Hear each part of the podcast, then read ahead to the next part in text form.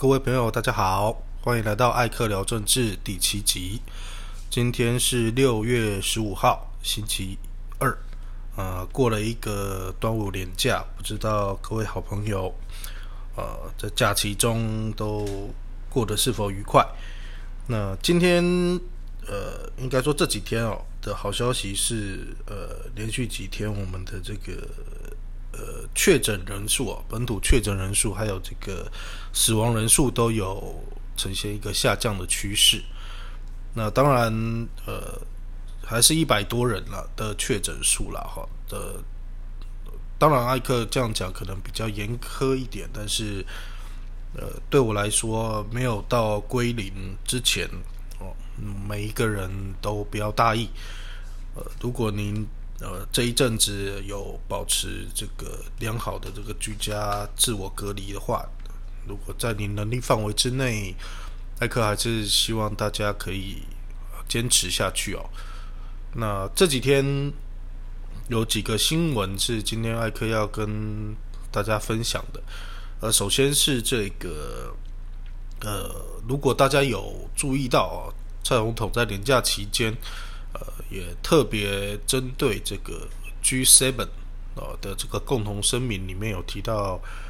呃，台海的这个部分哦，做出了他的回应。那当然，呃，许多的呃媒体也大肆的报道这件事情。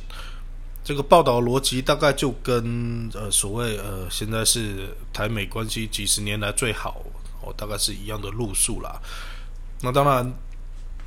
呃有。在国际上有提及到台湾的部分，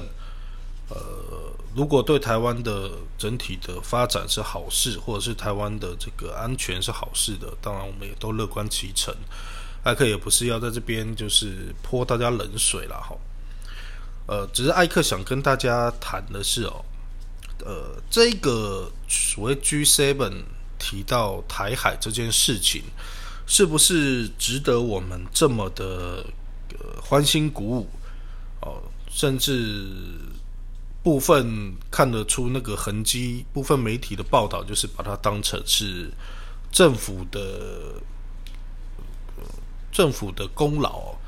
这样的报道是不是合理？哈，我从这个角度，艾克来跟大家分享。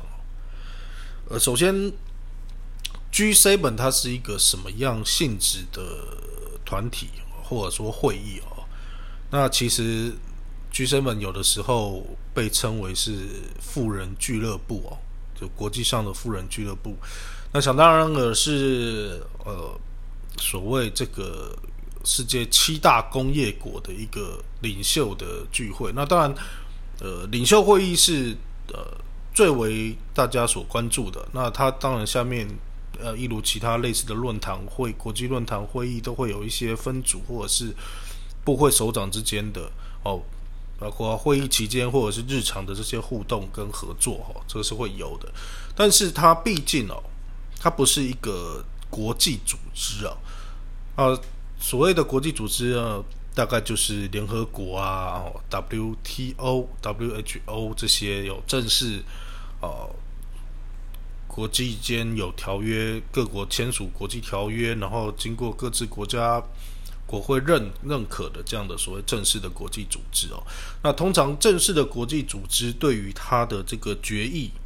或者是它有它会有一些呃组织成立的这些规章哦，是对于会员国来说是会有强制力的。那像 G7 这种比较类似于一种国际会议或论坛哦，有点。有点像我们的学术研讨会啊，或者是我们开个座谈会，只是这个与会的成员是呃七大工业国的首脑啊。那其实 G7 这一次的会议，其实我们站在台湾，当然我们关注于它共同声明里面关于台海安全的部分。但是如果我们去看国际主流媒体的评论或者是报道，其实他大家比较关注的在于这个美国角色的部分哦。那我们知道，过去在川普执政的时候，其实对这些国际上面的合作啊，或者是国际的参与，其实川普是持一个比较呃负面的态度。呃，与与其说呃负面，倒不是说完全完全的排斥了。那 even 有一有的时候，美国还是参与了呃一些国际组织或国际会议，或甚至这些类似的论坛哦。那美国摆出的态度其实就是呃不是合作，而是比较倾向于对抗，或者是在合作之中最大化自己利益的这种做法。那也就所以也在过去的这段时间哦，过去这段时间，美国相相对程度上的，其实在国际上面呃是比较没有人缘的，就是过去的这些呃以美国为首西方国家的合作也是受到阻碍的。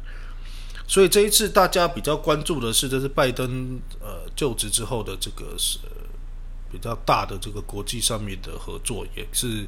第一次跟国际领袖这些进行这个直接的谈话，所以拜登在最近就讲出了一个口号，就是“美国回来了”。OK，美国回来了。其实，呃，如果我们对呃这一百多年来的这个近代史有有所理解的话，其实美国回来的这件事情不一定是好事哦。艾克在一开始就。前面几集有讲过，我们去看世界近代史的发展，你会发现，其实世界近代大概一二战之后的这个大部分的国际，不管是大规模的呃冲突、矛盾，或者是地区性的这个宗教的对抗，甚至种族之间的纷扰，哦，甚至这近年来所谓的因宗教引起的这些恐怖主义啊、伊斯兰国这些，其实大部分这些起因哦。大概都跟美国脱不了干系啊，就是美国在国际社会上面的目的只有一个，就是最大化美国自己的利益哦。其实这个各国皆然，只是因为美国它在二次大战之后，因为在国际金融体系上面取得了一个绝对的地位，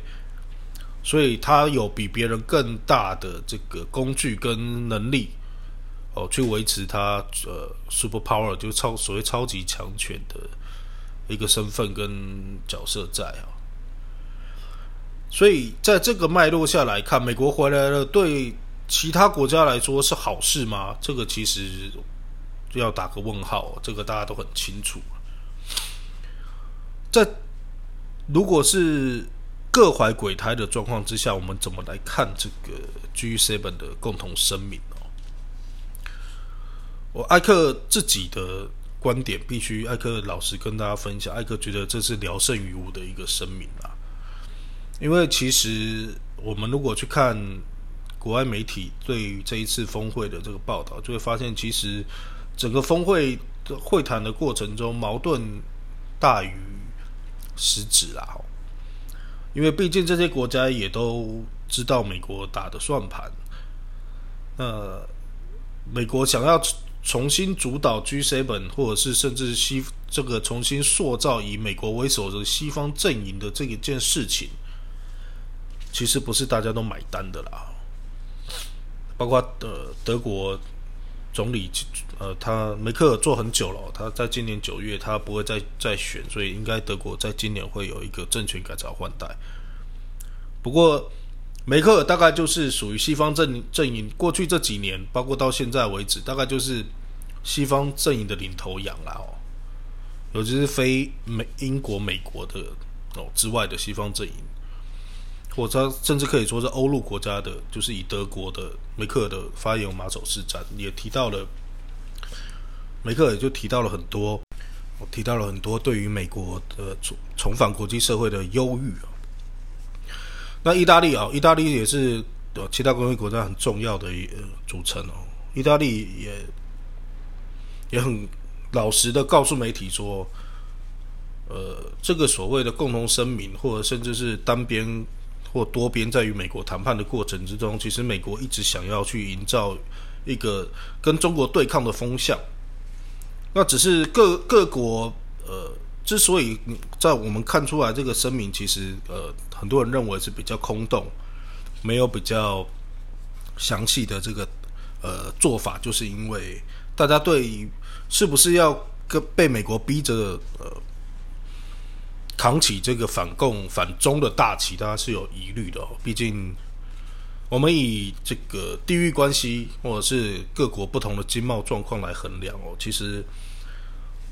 对于欧陆国家来说，也许中中国大陆为止一定友好、既合作，甚至呃合作呃带一点对抗的关系，都会比呃跟中国直接对抗来的最符合他们各自的利益哦，毕竟。呃，欧陆国家跟中国之间哦，其实是可以直接相通的。那这当然只是一种地理上面的呃连接，那其他在于各方面哦，包括商业上面的考量等等哦，都是欧陆国家会有不同想法的原因。那我我觉得啦，最根本的这个原因还是在于，从川普之后的美国与欧陆国家的关系，其实已经不是不如想象中的这么紧密。那你说要再重新取取重新回到过去的那种欧陆美国本一家的这种态势，尤其西欧国家，是不是是不是各自欧欧洲各自国家需要的？这都是他们会去考量的啦。OK，我我艾克讲了这么一大圈，实际要绕回来说，我们回来看这几天台湾媒体对于这个共同声明大吹大擂哈。包括总统都出来讲话，似乎是这七大工业国共同出来说要维护台海和平，但是真的是这样吗？我们仔细去看那个文字，比较像是说希望这些地方都可以和平，但是我们讲说不要口惠实不至嘛。那当然我们也知道，国际国际社会的口惠实不至的状况太多了，就就比如他们呃这一次提到的这个。香港问题跟新疆的人权问题哦，那我们大概都可以看到一一贯的就是他们关注嘛，那但是他们有实质介入嘛？这个 西方国家总是，我觉得西方国家最大的问题也是中国一直可以还还还有办法跟他们。对抗，然后在世界上取得一些呃中小国家或以前我们所谓的第三世界国家愿意跟中国同一阵线，而不愿意跟西方国家同一阵线，就是这些国家总是以道德优越的角度啊出现在大家面前，总是会告诉你该怎么做啊，这件该怎么做，人权很重要，什么很重要，但是在实际上。国际发生重大很多重大争议或重大的人权事件的时候，你会发现这这这些国家也就是讲讲嘛，这个当然最近的例子哦，除了香港哦，香港讲半天，其实你说那些制裁对香港跟中国而言根本就没有任何的前置的效果。好，香港不不提哦，我们来提缅甸好了。啊，王山珠基一向是西方国家大为吹捧跟支持的。哦，所谓的民主的，可以带领缅甸走向民主的人物哦。那当然上任之后，他的他跟他少数民族之间的这些作为哦，哦，他甚至有有种族屠杀的这个嫌疑。西方国家不讲话。好，因为我们会说哦，那是因为大家好朋友嘛，我支持你，所以睁一只眼闭一只眼。哎，可是问题来了。当军方发动政变的时候，汪昌就被抓起来，然后缅甸死了这么多人，啊，他们还是不讲话。呃，更正啊，挨个更正，有讲话，然后呢，没有然后了，就没有然后了。那当然，对于国际关系比较有有研究的朋友，可能会知道，会告诉，哎，这个因为有牵扯到背后的这个呃与中国的关系啊，各。对于这个区域稳定有很大的危机，没有错，我都认同啊。我没有说没有这些问题，我想要请大家想的是，这些问题的考虑的出发点，不就是各自的利益考量吗？换句话说，所谓的人权、民主，这价值是可以被牺牲的嘛？不是吗？人死死了就死了，我讲难念，死的不不是美国人啊。就算死死的是美国人或欧洲人，你没有到一个程度，他一样睁一只眼闭一只眼啊。不要问我为什么美国或欧洲愿意在波斯湾出兵，愿意在中中东介直接介入一些呃地区地方的冲突或宗教冲突，不是因为那边有石油吗？我讲点缅甸有什么？值得这些国家大动干戈吗？这种没有对错哦。哦，艾克还是要再一次跟大家报告，哦艾克从来就不不去跟大家讲对错，因为不管是政治、国际关系哦，甚至人权问题，它都有很复杂，所以很几乎不会有绝对的对错啦。只是我们讲这个的重要的是地方是。大家在看这些新闻的时候，我们要理性客观一点换句话说，今天就算是美国直接告诉你说，中共你敢打台湾，我就出兵，我们都不要信啊。所谓民主的朋友、民主的的后盾，那个都是骗人的啦。哦，我们不是要去仇美，也不要去亲共，不是。还是那句老话，那台湾在这样子的国际关系底下，我们第一个要做的是什么？我们要认清自己呀，我们要知道自己有多少斤两，我们要知道自己有什么工具跟武器，也要知道自己缺乏什么，这样子我们才可以在国际社会生存，然后不被操弄。哦，我没看到啊！这人家提到个台湾就飞起来了，有用吗？你 W 就进去了吗？这些国家我讲难念，他跟你交朋友吗？他跟你建交了吗？他给你疫苗了吗？美国有了，这都很现实。要认清国际的现实，我们才可以去谈台湾要怎么永续发展。好，那接下来艾克要跟大家聊聊另外一个话题哦。这个话题比较不像是时，不算是时事题啊，这比较像是艾克录这个 podcast 这个节目的主要的初心之一啊，就是这个原因之一哦。其实这个本来应该在第四集还是第三集就要跟大家分享，但是因为疫情一直有新的状况，艾克就没有。嗯，没有时间说。那最近的这个新疫情啊，比较和缓，那各种新闻相对也比较呃没有这么多。那艾克就想借由这个时间来跟大家分享，艾克对于媒体的一些观察。呃，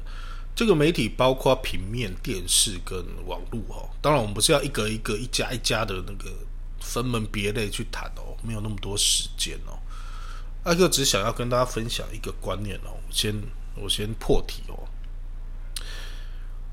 就是我们不要认为媒体写的都是对的。我来跟大家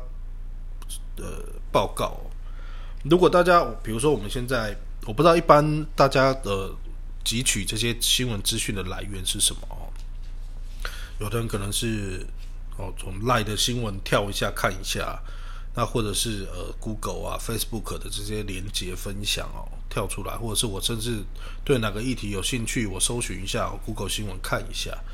啊。当然，报纸啊，或者是电视哦，可能也都是蛮多的，或者是亲子那个广播节目啊，也都是很很好的管道。但是不管是哪个管道，艾克还是要奉劝大家，就是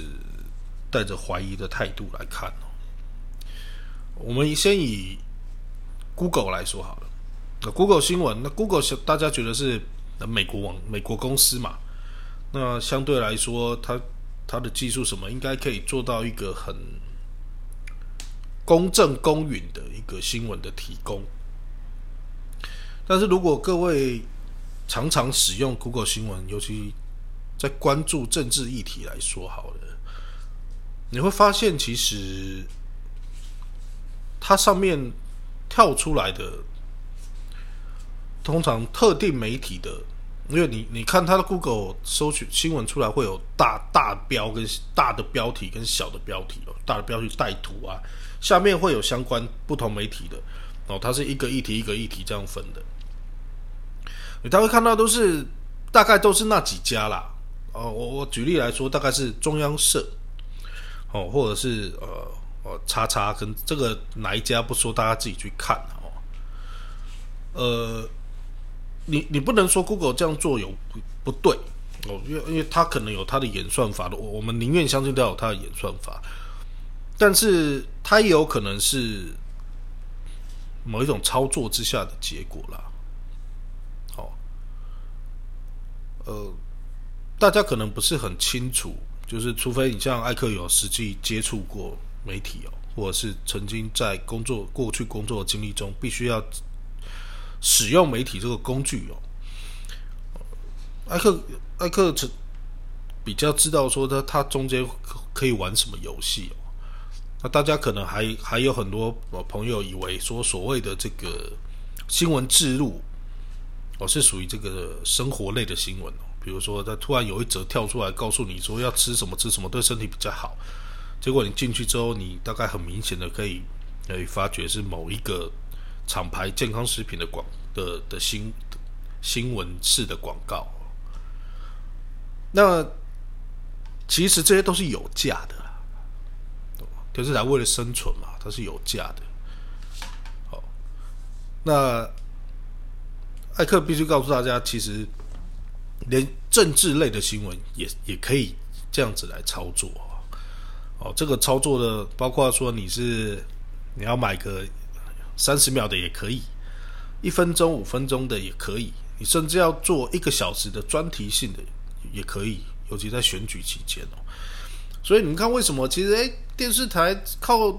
那些平常我们看的那所谓广告开口时间的广告就可以存活吗？当然不止哦，因为电视台也多，竞争也激烈，大家的价钱那种一般商业广告的价钱其实也都压的蛮低的，那就常常需要哦这些这些来配合。但是我觉得台湾最大的问题是哦，这你我觉得你是。自录做广告 OK，但是你不讲啊，你呈现出来你还是个新闻啊。我我我我我的看法是这样的哦，当有一则新一则政治新闻可以做，可以编给你哦，这个不止电视哦哦，广播也一样，报纸也一样，网络媒体都一样哦。当你这家媒体可以这样做，某一则新闻可以这样做，那我是不是就可以怀疑你其他新闻也是这样做出来的呢？那过去我们曾经很自豪的，或者是很大家朗朗上口的这个所谓新闻媒体是第四权，哦，这样子的理想的想法，哦，民主国家中理想的这个媒体的状态还是存在的嘛？好大家都这样也就罢了，那就是变成当然很糟糕了。我们大家就是各个政党、政治人物，我们来比肌肉啊，谁有钱谁买的多了。可是台湾更悲哀的是哦，掌握权力的人还把手伸进来啊。哦，这个当然我不不是在指呃，我不是在指。或者说不不是只有指中天观台的事情因为这个这种中天观台这种讲不清楚啦，而且人家，因为又牵扯到韩国语啊、韩粉啊，这里面唉，扯起来就失焦，到时候人家又说我我我我也是韩粉哦什么。那我不要讲中天好了，我们来讲自入性行销好不好？我们看看呃某某某叉叉杂志哦。这每年都会举办所谓的这个县市长的那个评选。哎，你去看哦，那个评分比较好的，你去看他们有没有登广告？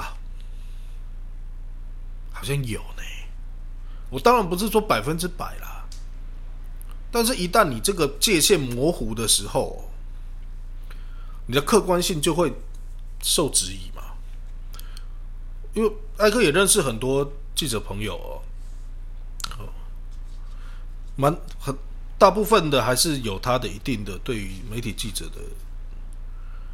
呃这个想法跟理想在哦。但是艾克也必须老实说，我觉得现在很多的媒体记者已经不像当初我们知道的那些大记者。哦，我说不只是国内，或者甚至国外哦，包括水平案啊那种为了真相哦，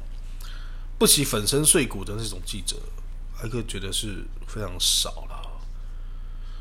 那甚至你说记者本身能不能有立场？可以，但是记者的立场哦，能不能反能不能用在他的工作上？当然人非圣贤啊，哦，很困难啊。但是如果你连在平常哦，你不工作的时候，你都成天的把你自己的立场很大辣辣的告诉给周围的人哦，你要怎么维持你客观中立的部分呢？那也怪不了他们哦。其实记者的待遇也不好，那讲难听一点，如果连连他们的主管或甚至是他们的老板都都选了立场的时候，他干嘛不选呢？搞不好选的还比较好过。那这这整个媒体的状况是这样哦，包括网络也是一样。那我们现在我们打开网站哦，刚刚 Google 讲过嘛，我们现在比如说雅虎、PC Home 啊，什么东升啊，什么啊，我们都会看到有一些的这个在首页上可以出现，有一些哦跳出来就是哪一些，或甚至我们在浏览 A 网站 A 网页的时候哦。它的连接会在哪？就是会有其他的新闻哦的连接，其实这些也都是可以计价的。那同样，这些也都没有一个很清楚的揭露。那当然，政府也睁一只眼闭一只眼了。如果再加上政府有时候还可以从中获益的情况之下，所以呢，今天的结论哦。就是这个子题的结论就是，我们还是要多看啊。那多看就是尽量，你有些爱客的，如果有爱客的习惯，就是我明知道他有立场，那我就会去多看不同的立场嘛，去综合一下这些资讯。那如果大家有能力、有时间的话，其实国外的一些报道也可以。也可以参考。那主要就是对于任何事情的判断，还是要多有有时候我觉得可以，你再多看一些其他的东，就是要补充一下其他的资讯来源哦。比如说，你都看个书啊，哦，或者是呃，上上 PPT，不要不要想不要想看 PPT 哦，PPT 啊，迪卡啊，或者是 Mobile Mobile 零一啊这些论坛，他们可能都是。市井小民在写，那某些当然也有写手哦，各政党的写手多少有，但是也发现世界很大，也有很多神人哦，他们可以在他们的专业的判断之下，告诉我们很多不一样的观点跟想法，那我们更可以去判断某一些议题的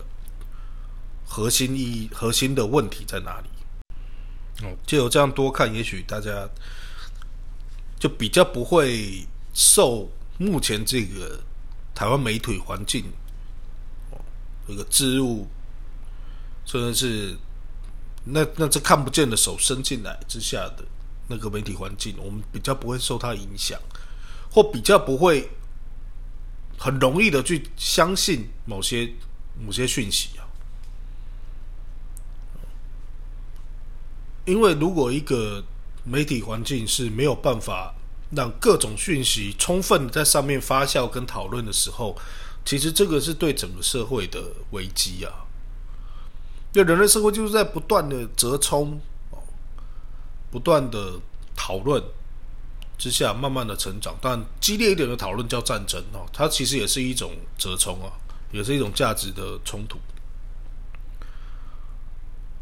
那台湾如果连这样子的环境都没有，因为不够透明跟不不够完全的资讯来源，就会造成民众没有办法掌握事件核心，更没有办法进行有意义的讨论。那这样对台湾的未来是很危险的。好，今天跟大家分享到这边，谢谢大家。